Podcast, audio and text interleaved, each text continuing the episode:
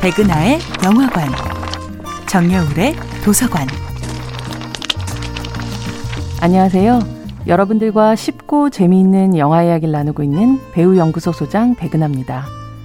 백은하의 영화관에서 이번 주에 만나보고 있는 영화는 1980년도 영화 엘리펀트맨입니다.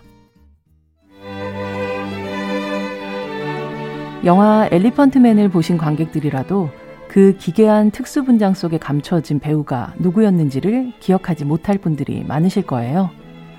아직은 미약했던 1980년대 초 특수 분장 기술의 허점을 진심 어린 연기로 꼼꼼하게 메운 배우는 바로 영국의 대배우 존 허트인데요.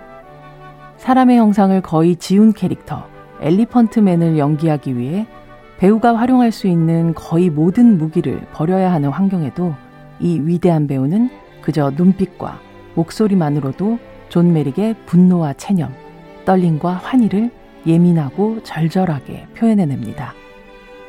그는 2003년 영화 속 자신의 캐릭터였던 존 메릭이 앓았던 다발성 신경 섬유종증의 치료를 위해 설립된 프로테우스 신드롬 재단의 후원자가 되기도 했죠.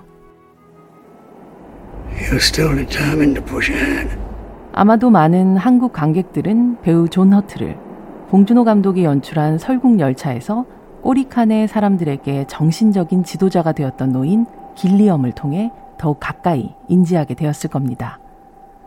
누군가에게는 해리포터의 지팡이 장인 올리벤더로, 브이 포 벤데타의 전체주의 지도자로, 혹은 팅커 테일러 솔저 스파이의 세계를 컨트롤하는 수장으로 이 배우를 기억할 테죠. SF 영화의 고전이라 불리는 1979년작 에일리언에서 새끼 에일리언이 사람의 배를 가르고 튀어나오던 그 충격적인 장면이 떠오르시나요? 본의 아니게 자신의 배에서 에일리언을 탄생시켰던 첫 희생자가 바로 존 허트이기도 했습니다. 1962년에 데뷔해 200편이 넘는 영화에 출연하며 평생을 연기에 바쳤던 존 허트는 2015년 영국 여왕으로부터 기사 작위를 받기도 했는데요.